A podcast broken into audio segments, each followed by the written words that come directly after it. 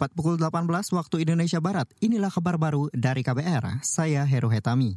Ombudsman RI menemukan dugaan kong kali kong penerbitan surat izin impor SPI bawang putih di Kementerian Perdagangan. Anggota Ombudsman RI YK Hendra Fatika mengatakan dugaan itu berdasarkan pengaduan dari pengusaha yang mengaku ditawari bantuan untuk memuluskan penerbitan SPI bawang putih. Bahwa Kementerian Perdagangan sama sekali tidak menanggapi pengaduan pelapor. Banyak importir dengan permasalahan serupa dengan pelapor namun enggan untuk melapor karena diduga mendapat intimidasi dari oknum Kementerian Perdagangan berupa ancaman agar tidak memohon SPI dengan volume di atas 5.000 ton dan agar tidak mengadukan ke pihak lain. Adapun konsekuensi bila tetap melakukan hal tersebut adalah SPI pemohon tersebut tidak akan ditertibkan. Anggota Ombudsman RI YK Hendra Fatika meminta pihak berwenang mengusut tuntas dugaan kong kali kong dan intimidasi dalam penerbitan SPI bawang putih. Ia juga mendorong Kementerian Perdagangan memperbaiki tata kelola dan mekanisme penerbitan surat izin impor tersebut.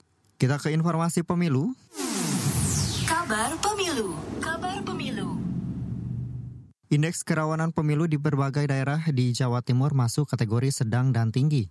Penjabat Gubernur Jawa Tengah Nana Sujana bakal memberi perhatian khusus terhadap seluruh potensi kerawanan penyelenggaraan pemilu, termasuk konflik antar ormas yang pecah akhir pekan lalu.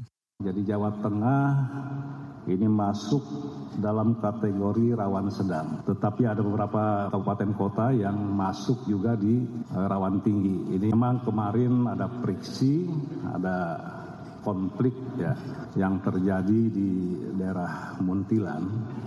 Tapi alhamdulillah ini bisa kami atasi jadi konflik antar ormas yaitu dari Barisan Siratul Mustaqim dan GPK ini Gerakan Pemuda Kabah. Penjabat Gubernur Jawa Tengah Nana Sunjana telah menggandeng TNI Polri serta penyelenggara pemilu untuk mengantisipasi kerawanan konflik sosial pada pemilu 2024. Sebelumnya bentrokan terjadi antara dua kelompok organisasi kemasyarakatan Ormas mengakibatkan kerusakan pada sejumlah bangunan dan kendaraan bermotor. Insiden diduga dipicu kesalahpahaman di antara dua ormas simpatisan parpol yang berbeda tersebut.